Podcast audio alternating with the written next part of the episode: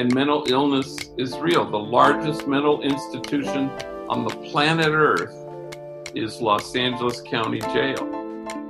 And so, how do we stand in awe at what people have to carry rather than in judgment at how they carry it?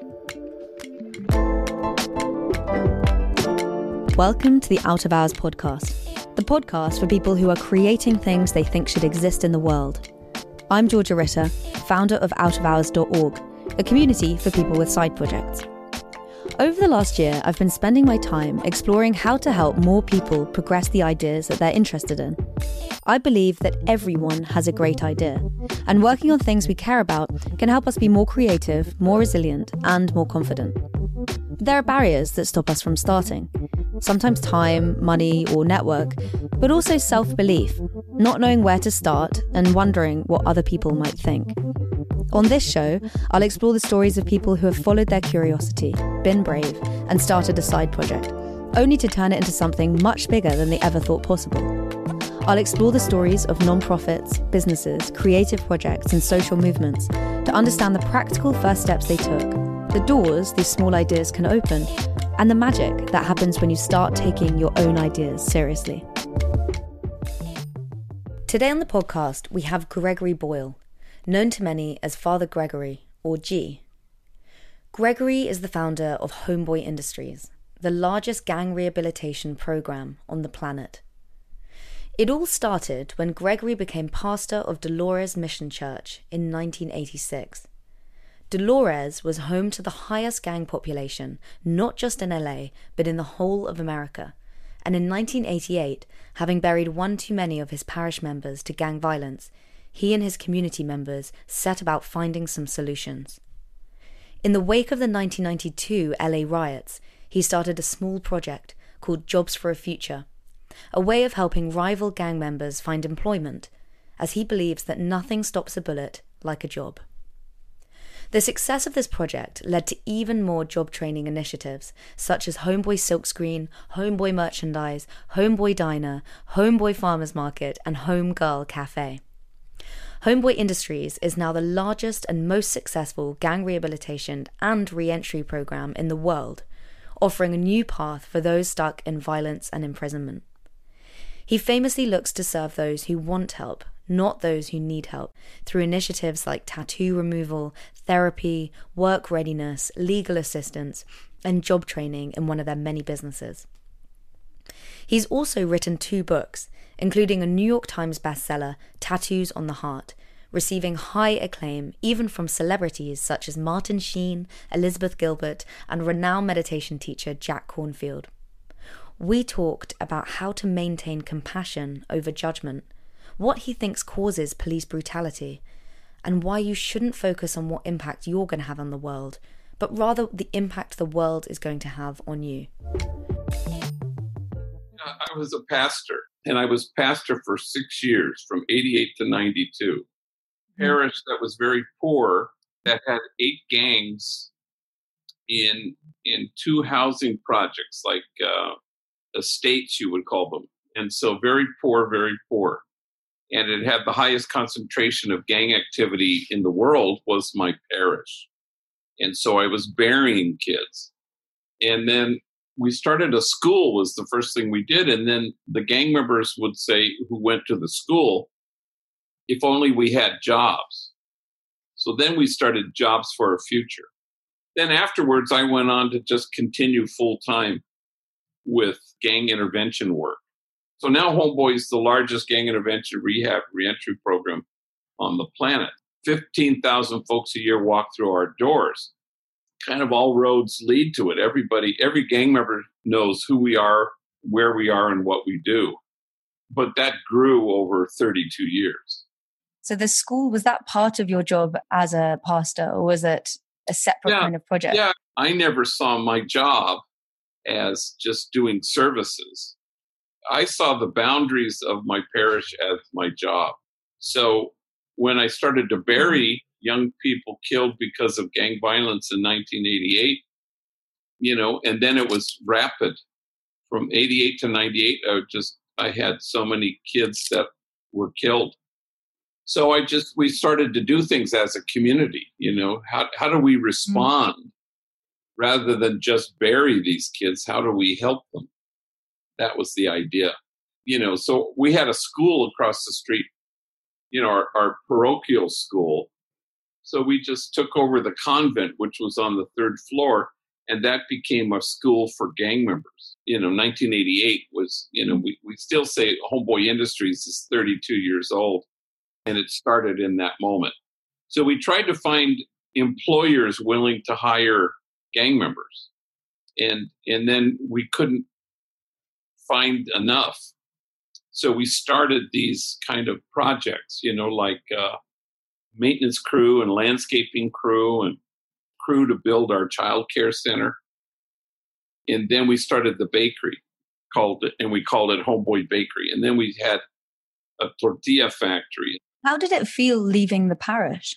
I left because six years was sort of the term, and I'm a Jesuit. So after 10 years as a priest, you take a break and you go back and you make this, the long silent retreat and you do all these things. It's kind of a year of retooling and spirituality. So I was due for that moment. I was kind of burned out on the parish part, you know, and I had already kind of inhabited another vocation, which was working with gang members. And you did a lot of work, I think, before you were at the parish with Folsom Prison and some yeah, prisons so, in Mexico. So I was at Folsom Prison. I was at Prison Island in Mexico. And prior to that, I was in Bolivia. Is that standard work within your vocation? Well, I wanted to work with the poor always, and then uh, I spoke Spanish, so that kind of guided me a little bit. Once we started to have social enterprises, we thought it was a better name, Homeboy Industries. Where did the name come from? So that was during the unrest. The National Guard didn't need to go to the poorest location in the city because I think because I told the LA Times, they asked me, I said, well, we did have 60 strategically hired rival enemy gang members. So then that appeared in the newspaper, and Ray Stark, who was a movie producer who had $500 million, called me to his office. So he kind of liked this notion. And he said, What should I do with my money? And I said, Well, you could buy this abandoned bakery across the street from our elementary school. I don't know, we'll call it Homeboy Bakery. It was literally right then on the spot. I just said the name. In those days, you know, you it would never have occurred to anybody to call it homeboy slash homegirl because it was a guy thing. It still is. I mean, it's 95% of all gang members are male but you live in a certain period where you just it's too so we started homegirl cafe the difficulty is there aren't enough female gang members to to work there so that's when we shifted. All the guys who work at homeboy ha- have to be a gang member. But the women some are and some aren't but they're all felons. 30 years later people understand what homeboy industries is. You've got celebrity fans you know it's something that's quite accepted. When you look back 30 years ago i imagine it wasn't as sort of neat and tidy as that. You didn't have a name. You didn't have a kind of wrapping of it in the early days you know it's hard to to uh, retrieve it but you know mm. there was great hostility towards homeboy death threats bomb threats hate mail so a lot of times people look at homeboy now and think that we arrived full grown. But no, I mean, it was people had so demonized the gang population, it was a short hop to demonize, you know, the priest who was helping them. The hate mail was never from gang members because they always loved and knew who we were, and we were a sign of hope. But I, I look, you know, especially with all the police stuff that's happening right now, all the anonymous hate mail was really from law enforcement, from police. We hate you, you're part of the problem, that kind of thing. But now, you know, we're we're 32 years in and it's hard to really retrieve that hostility, but that was really what it was like in the early days. you might think if, if, if you didn't know much about gangs that actually it would be a threat because you're actually taking people away from the gangs. Yeah, people always, that's one of the myths, you know, that uh, we hate you because you're taking our soldiers away. Except for the fact that, you know, every gang member wants what the folks at Homeboy have, which is a reason to get up in the morning and a reason not to gang bang the night before. So they they want their moms to be proud of them, you know, and they, they want all the things that human beings want. But there's the myth that, you know, it's bad guys not wanting their troops to have a life. But because that's a demonizing notion, demonizing is always untruth and it's the opposite of who we're called to be as people. And what were law enforcement taking issue with? Well, again, you know, if the gang member was the enemy and, and the task was to sort of wipe them out, then you were, then they saw me as aiding and abetting. It was kind of crazy. You know, the implication in your question is that, boy, what could they not see? This is obviously smart on crime, mm-hmm. do something like this but they never saw it that way. They always saw it as uh, aiding and abetting or some kind of weird thing. I never really fully understood it, but that's the perils of of demonizing. You know that it eliminates sort of the human factor, and you're never able to get underneath stuff to kind of understand that violence is a language, and and we need to figure out what language is this speaking. Looking at the law enforcement then so they just they were almost trained to see things as good and bad versus looking at the causes of the causes. Absolutely and and i would maintain that to this day that's almost a, a more sophisticated level of diagnosis than even race you know because no police officer is trained to be a racist every police officer is trained to get the bad guy. And as long as you think there's an actual thing as a bad guy, we're in trouble. So they don't see that. You know, there aren't bad guys. There are traumatized people. There are mentally ill people. There are somebody on on PCP and out of his mind. There's damaged, wounded people in pain, suicidal people but there are no bad guys. And so, no amount of implicit bias training is going to get a police force to that point where they go, oh no, people have Buddha nature, people have unshakable goodness, but they're having a bad day or they're having mental illness, which is real. And, and they belong to us. I read that Homeboy Bakery started just after the 1992 riots in Los Angeles. That's right. And I and I was curious. I, I was reading about it again today, and it, it's just so striking how similar the situation is today, and how little has changed in 30 years. Do you think, as someone who's in the states, do you think that's true, or do you think there has been changes?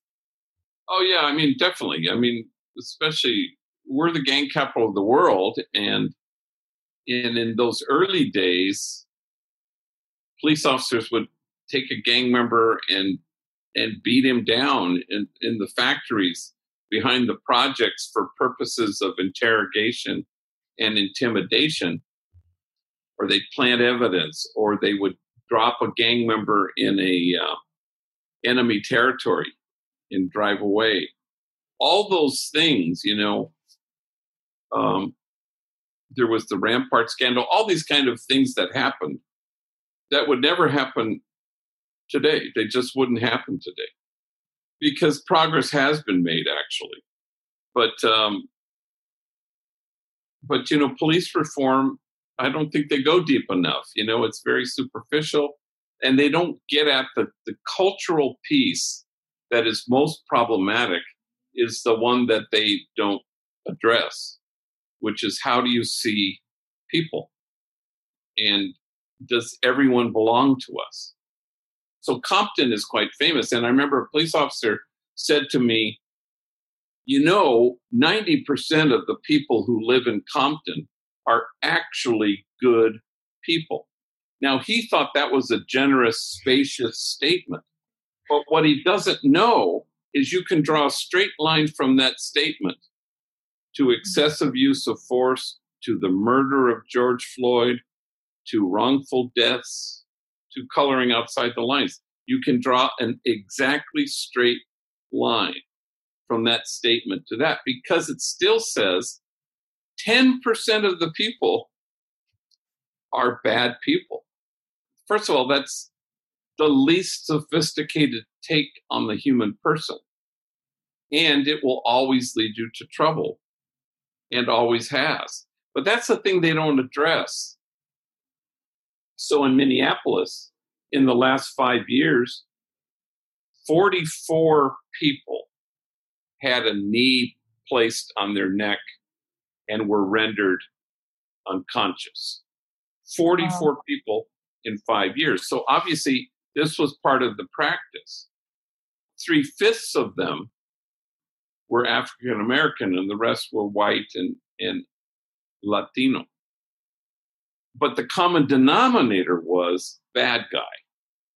And when it, and if you think there's such a thing as bad guys, well, then all bets are off. Anything goes. Ah, it's only a bad guy. Who cares if I put my knee on his neck? And that's a common denominator. So that's part of the police culture that every police force has. And they've never addressed it. So they, they kind of do window dressing and they do, they try to have racial sensitivity sessions but it, it doesn't reach deep enough to kind of address the whole culture. If you believe that there is such thing as good and bad people, then you you have cognitive shortcuts. And I suppose that's the thing that people are, you know, getting angry about, which is that there are cognitive shortcuts and differences in the way that you treat people based on your assumption of whether that person's a bad or good guy, you know, with limited evidence. Do you think there is a difference between those kind of cognitive shortcuts that people are making based on race? Yeah, absolutely. I think that's a really good. Uh, I'm going to use it, the cognitive shortcut, because what it establishes somebody as a bad guy? If you in any way resist, if you run, if you talk back, all these are cognitive shortcuts that that tell them, oh, we're, we're dealing with a bad guy. Now, people would say that even if when people go like this or put their hands on the wheel, an African American that there's you know a cognitive shortcut there and that's that may well be true. We have over policed poor communities of color and that's what they've been designed to do since the beginning is to basically over police poor communities of color. I mean where i grew up in los angeles we didn't have that and if you had to call a police officer you were relieved when they showed up you know, they got the cat out of the tree. That experience for me was completely different once I went to Boyle Heights and watched what was happening. And I was so naive. I wasn't naive ever about gang members. I was always naive about police. And I would go to the police and to the captain and I'd say, Gosh, I think you should know this is happening.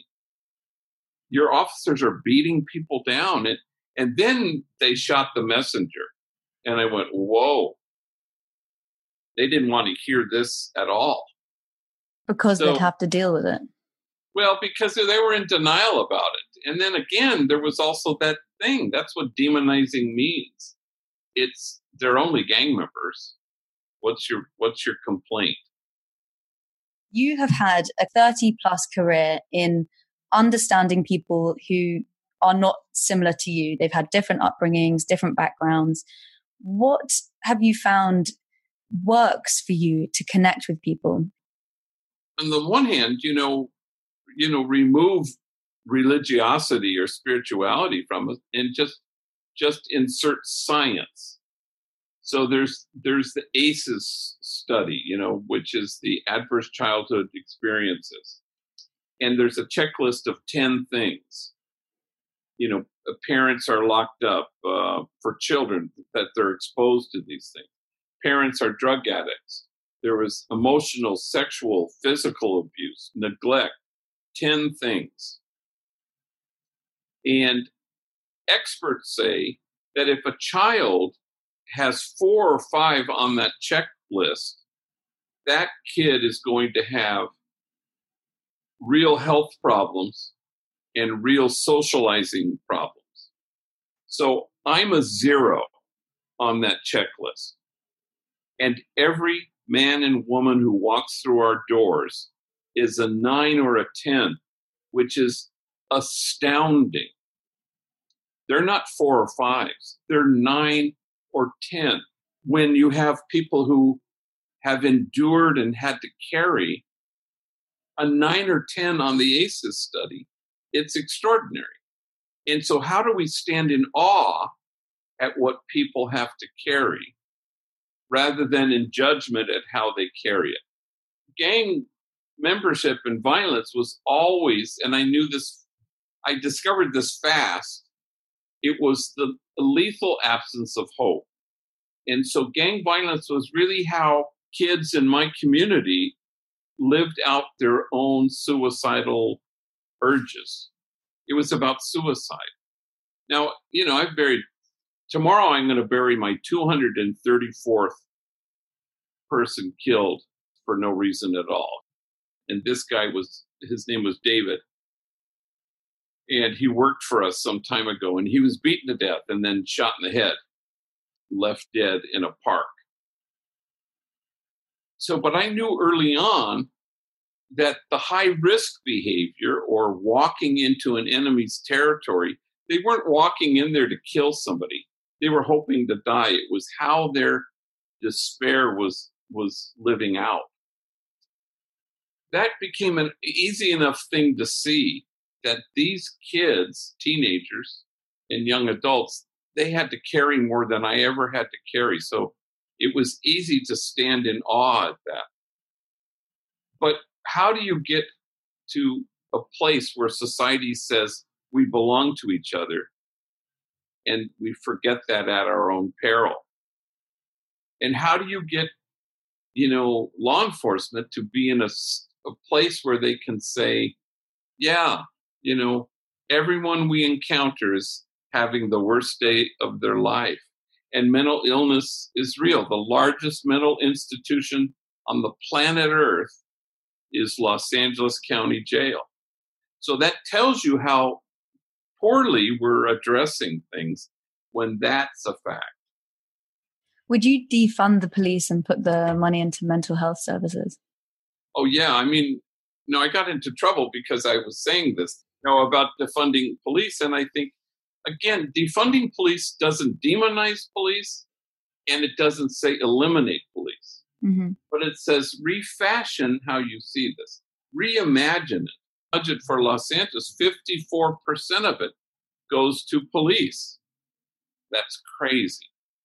And it's also not very sophisticated about the origins of crime. What is crime about? If you use part of that to invest in hope watch what happens. If you had as much money allocated for rehabs, for drug rehabs, that than you do for enforcement, watch what happens. Budgets are moral documents. So you want to say, is this reflective of how we want to put things recognizably first in our city? I would say no. But that's part of the push is to defund police. It's also crazy the amount of money spent on sentencing. It's not just the cost of the police. It's like when it gets to the courts, how much that costs. Incarceration, how much that costs. Mm. You know, the bright spot is every issue is a partisan issue, and there's division everywhere, except on this issue, which is kind of interesting. In the United States, you know, both Republican and Democrats, they want to depopulate prisons. And actually, both sides want to address mass incarceration.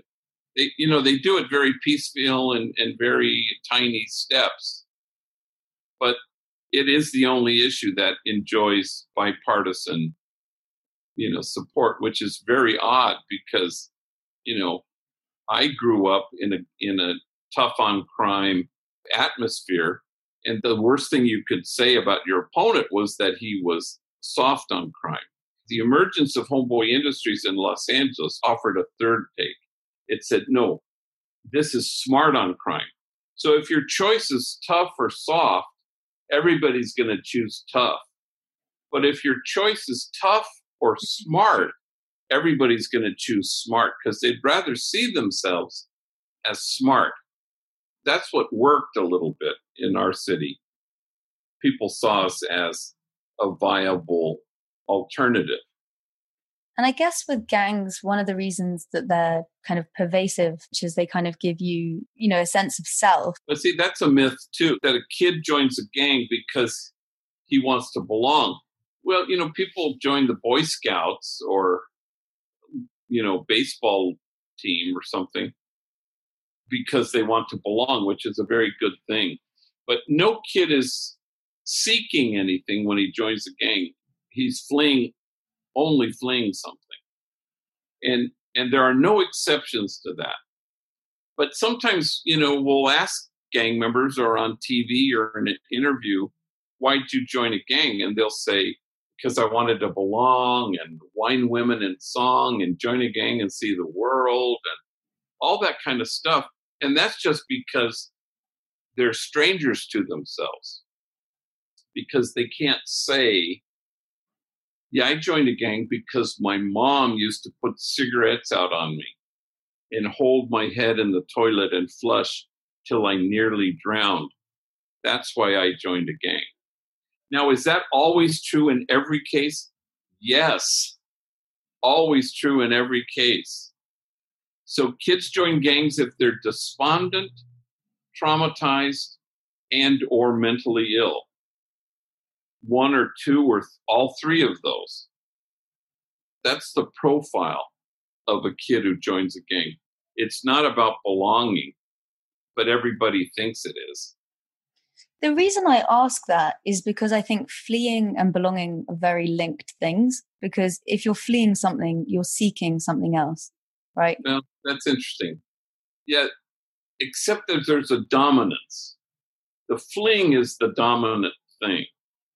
It's important to say that because if it's about attraction, if it's about you're being lured or drawn into a gang, then people will address the lure and the and the pull factor. But if it's essentially predominantly mm. push factor, then address what that kid is fleeing. Then mm. you've addressed something significant. How do you infuse hope to a kid for whom hope is foreign?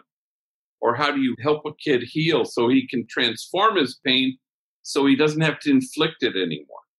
Or how do you deliver mental health services in a timely and culturally appropriate way? Well, you know, how these, do you? Well, yeah, very. it's difficult. It's complex. Diagnosis is is is more than half the battle. You know, the problem has always been our diagnosis is bad, and nobody's ever met a treatment plan that was ever born of a bad diagnosis. So, gang violence, people want to address things head on.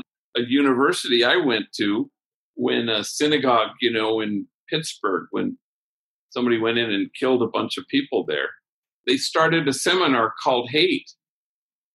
I don't know. That just feels very superficial to me because I don't think it was about hate. I think it was about mental illness. But we get self congratulatory. We want to say we are addressing head on hate, racism, gang violence. I, I lived through that.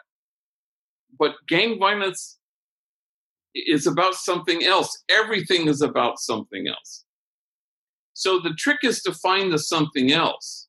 So I, I mean, I I'm just thinking about this right now. I mean, that, that's kind of, you know, we we presume that what happened in Minneapolis was about race, but what if it's about something else? I mean, it's probably both and. My my point is, if you think you're addressing something, chances are there's something else. And and like the homies always say, you know, go underneath and find the thorn. it's a way of saying, find the thing that's causing the pain.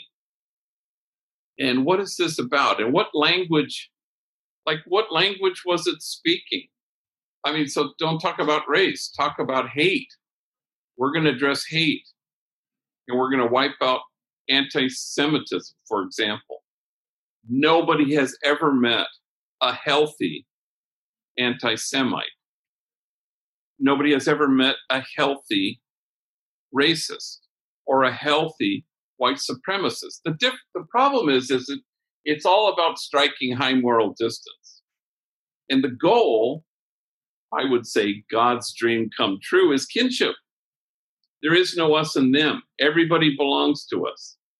So there was a campaign here in uh, Los Angeles, uh, sponsored by the Department of Mental Health, and big billboards and on buses and everywhere, and it said, "None of us are well until all of us are well." It was brilliant. It was exactly right. It was mystical because it saw the whole person you know, we had the famous in Charlottesville, all these white men carrying tiki torches. And my assertion would be not a single one of them was mentally healthy. And, and you would go, well, how do you know that? Because mentally healthy people aren't going to be carrying a tiki torch at such a thing. They just aren't. I had a therapist say to me, by the way, racism is not a mental health issue. And I go, well, what else would it be? What else would it be? Otherwise, you're forced to say bad people doing bad things. And I can't pronounce that because it's too unsophisticated. Mm. So people want me to hate Donald Trump. I think he's absolutely, with clarity, he's mentally ill. He's a malignant narcissist and a sociopath no one chooses to be mentally ill it chooses you and and however complex that happens and consequently he he can't think about the country or anybody other than himself and consequently because he's a sociopath he can't feel for anyone not not the family of george floyd not the 100,000 people who've died because of coronavirus so and i can't imagine the anguish it must be to be him. Now, I have compassion because he's mentally ill and he's absolutely unfit to be president. Both are true. But I don't have to demonize him. I don't demonize anybody. But I think it would help us as a society if we were to say, none of us are well until all of us are well. And then it's about caring for people rather than punishing the wounded. How do you build compassion? So, I've obviously been reading both of your books, and I love the concept of radical kinship. The way you describe it is incredibly logical, actually. But I think there's always that junction between reading something and understanding it and acting on it. And what, what do you think bridges that? I think if you say logically, you know, there's certain things that you have to be aware of and attentive to. That demonizing is always wrong. And the minute you know that it's always untruthful, you will catch yourself. You, you can't say, but I'm going to make an exception in Donald Trump's case. No, you have to either say that one's always wrong, and then you're freed. And if you make another assumption that everybody is unshakably good and that things limit our access to knowing that we are resoundingly good people. So it can be trauma, it can be pain, it can be grief, it can be mental illness. These are all things that impede you coming to know the truth of who you are. And that's kind of the thing at Homeboy. You know, it's not our goal is not surviving as the fittest, but thriving as the nurtured. And once they know they're nurtured, I mean, if, if it's true, which I believe it is, the traumatized will cause trauma. And the damage will cause damage. But it's equally true that the cherished will find their way to the joy there is of, in cherishing. so there are kind of principles that you kind of say, yeah, this this is a principle I'm gonna I'm gonna mm. cling to, mm. you know, and that helps me. And the thing with with compassion is it's all about vicinity. If you have to put yourself in the vicinity of people. And so, you know, there's people at a distance will look at gang members or whatever. I mean, how do you have compassion for people who are looting? How do you have compassion for the police officers engaged in this horrific crime? And it's the highest form of our civilization is to be able to muster up compassion for that person. That's hard to do. I'm not going to say hmm. that's easy, but you have to challenge yourself and catch yourself. And and you do it all the time. I do it all the time, you know. You know, you, you want to work with homies at Homeboy Industries who are pleasant and and uh, you know and kind and funny and but no you don't get it you don't get to do that you're going to deal with belligerent, hard headed knuckleheads. But as long as you can kind of catch yourself, so judgment is the opposite of awe. And awe is where you need to be anchored. It must be hard to carry what you're carrying. And when you're dealing with so many people who are vulnerable or who are carrying, you know, a lot of pain and a lot of trauma, how do you deal with that responsibility? Because I think for most people, that actually stops them from doing some of the greatest things that they're capable of because they think, oh, I don't know if I can be responsible for that. And maybe I'm not the right person for that. How do you navigate those feelings? You know, a lot of people want to fix, save, rescue, which is a bad inclination. If you're going to the margins to make a difference, then it's about you and it can't be about you.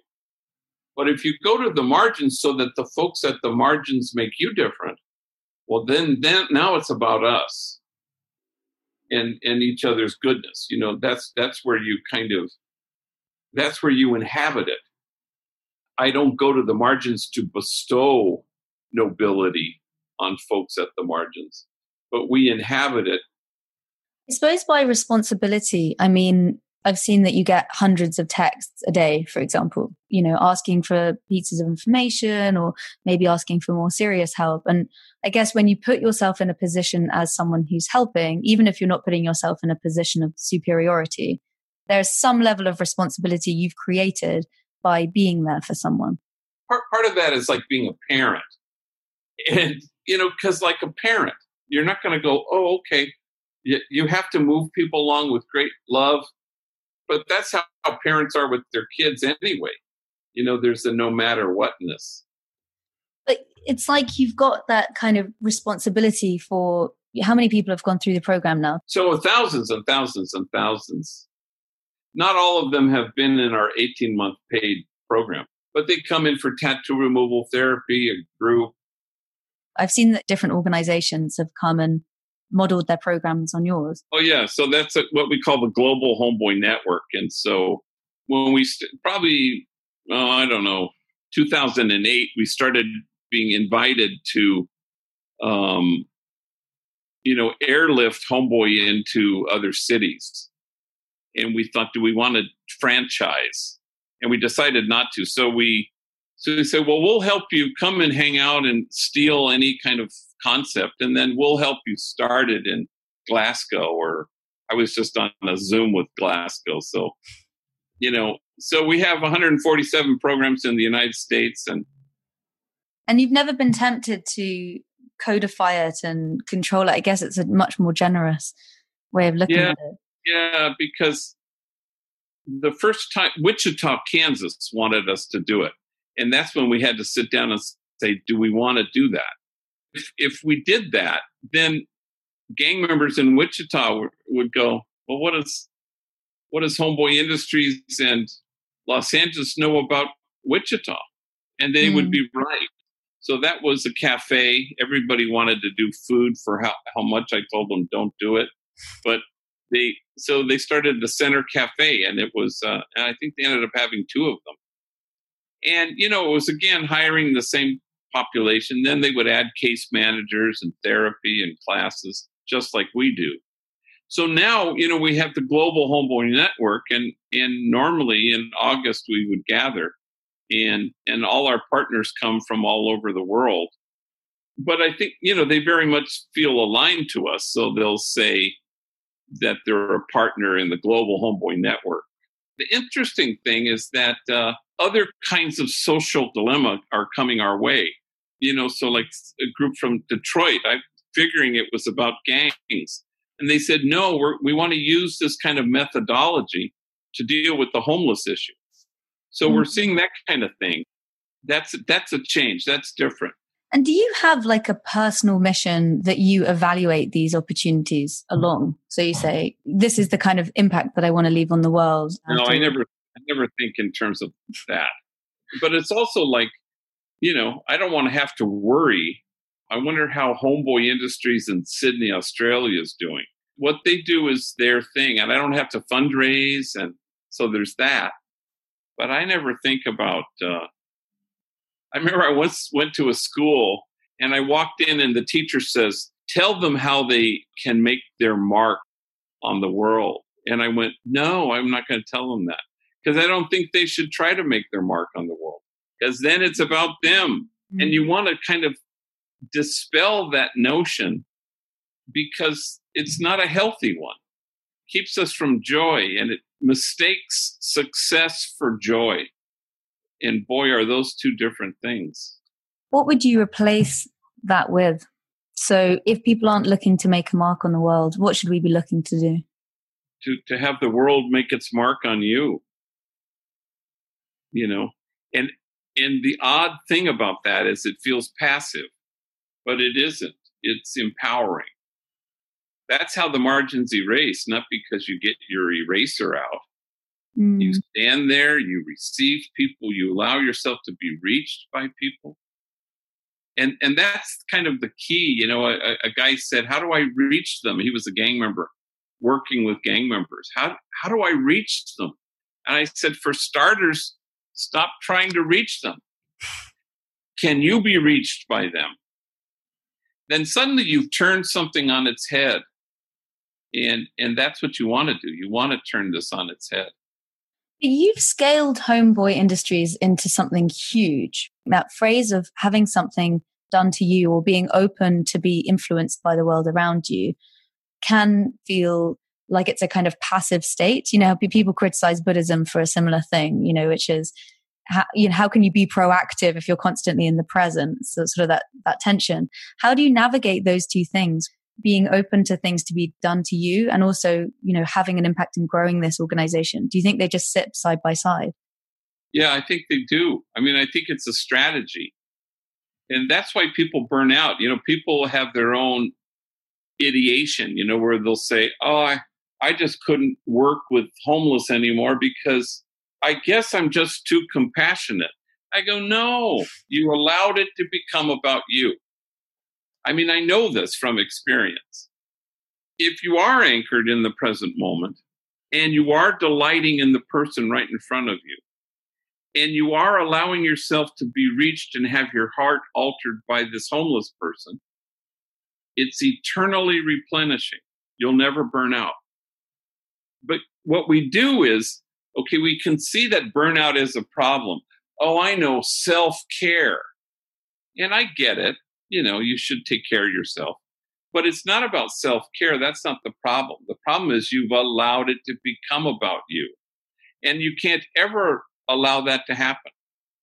You know, I, I, I talked to a woman some time ago who, um, with great sadness, talked about how she had to stop working with refugees and obviously, that's hard work. And then she kind of said plaintively, you know, she said, Well, there were some moments of joy.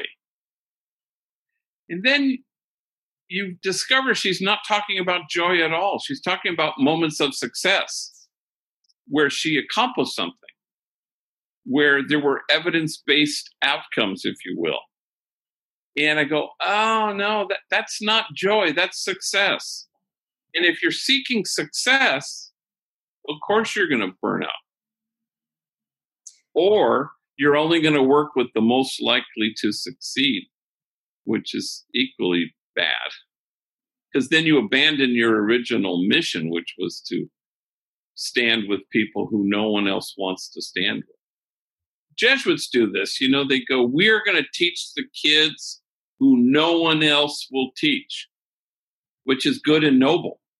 And after the first year, you know, all the all the teachers are kind of like this and they're just they they're shell shocked and bruised. And and the board says how many of your kids went on to college? And they look at each other and they go well larry did. I think didn't larry go to college? You know it's like that kind of thing. Mm-hmm. and the board goes oh only one went to college? Oh okay. We'll cut to three years later all those kids are going to college and did they learn how to do something better? No, they stopped working with the kids no one else will work with. And mm. slowly they changed. They morphed into we're going to work with the kids most likely to succeed. So I see these schools, some of them are of ours, 100% go from high school to college. Well, of course, because you don't teach anyone who won't. If I have one job at Homeboy, is I don't want us to change who we're working with and who we accompany. Because you can do that. It's subtle and it yeah. happens where suddenly you're working with a population you never set out to work just because it looks better and you have better results. And that's tough in a funding world donors will always say, we don't fund efforts, we fund outcomes. And I go, well, that's your loss because we're going to stand with the least likely to succeed. But you could still quantify outcomes from the beginning and the end of the program. We, still do it, and people do mm. it. And, and, and but part of you know my what I think is the most compelling reason for somebody to give Homeboy Industries money is because gang members go there. My logic is gang members are very smart. They will not go to a place that doesn't help them. Gang members wouldn't come if it didn't. They just wouldn't do it. Mm. And so, but that's not enough for foundations. So somebody tabulates all the uh, that those kinds of stats, but not me because I'm not interested in it. Glad somebody does it at Homeboy. Mother Teresa says we're not called to be successful; we're called to be faithful. So you want to be faithful, good and true and right and just. This is what I'm going to do. I won't be deterred. This is it because that's one of the challenges isn't it of, of kind of growing something is that you think you'll start with a kind of manifesto or a philosophy and then something new will come along and then maybe it will actually enhance the sort of initial idea of it. Problem is you don't want to chase money and that's a problem. So so here's a hundred thousand dollars but you have to become a drug rehab center. Uh, and you go uh, no we, we don't want to change who we are. Or sometimes it's subtle you know, we we've had that happen a lot because there's the big sexy thing is hardcore gang intervention workers, workers out in the streets. So now I did that in my early years. I don't regret that I did it. I'd never do it again because I know the unintended consequences. It it supplies oxygen to gangs and a whole series of reasons why I wouldn't do it. If I thought it was sensible, we'd be doing it. But every city in the United States funds this because they they they're superficial. You know, it's like let's address hate head on. Okay, I was gonna let, say, let, yeah. let's address. You know, and then again, the and then the overlay becomes the Middle East. It's the hero complex, isn't it? But it's also the two sides. Mm. And it forgets that gang violence is about something else. So, but if you think it's about you know, let's bring these two warring gangs together and have them negotiate. And what are your demands? We'd like our homeland back. We'd like to practice our religion freely. No, it's the language of despondent kids or the mentally ill or the traumatized. So, why are we negotiating? So, you know, we kind of go, oh, I get it. Well, they must hate each other. It must be rational. I did that in the early days until I found out it was irrational. And law enforcement doesn't like irrational. They want to be able to say, you know, we know where this is going to hit next. They don't like random. Really good talking with you and best of luck. And come and visit us in LA sometime. I would love to. Oh, it'd be great to give you the grand tour. Hopefully, we'll be touring and having people there. Thank you very much. Thanks so much for listening to the Out of Hours podcast. To hear more about Out of Hours, sign up to our newsletter at outofhours.org. And if you've enjoyed the episode, please consider leaving a review. It really helps.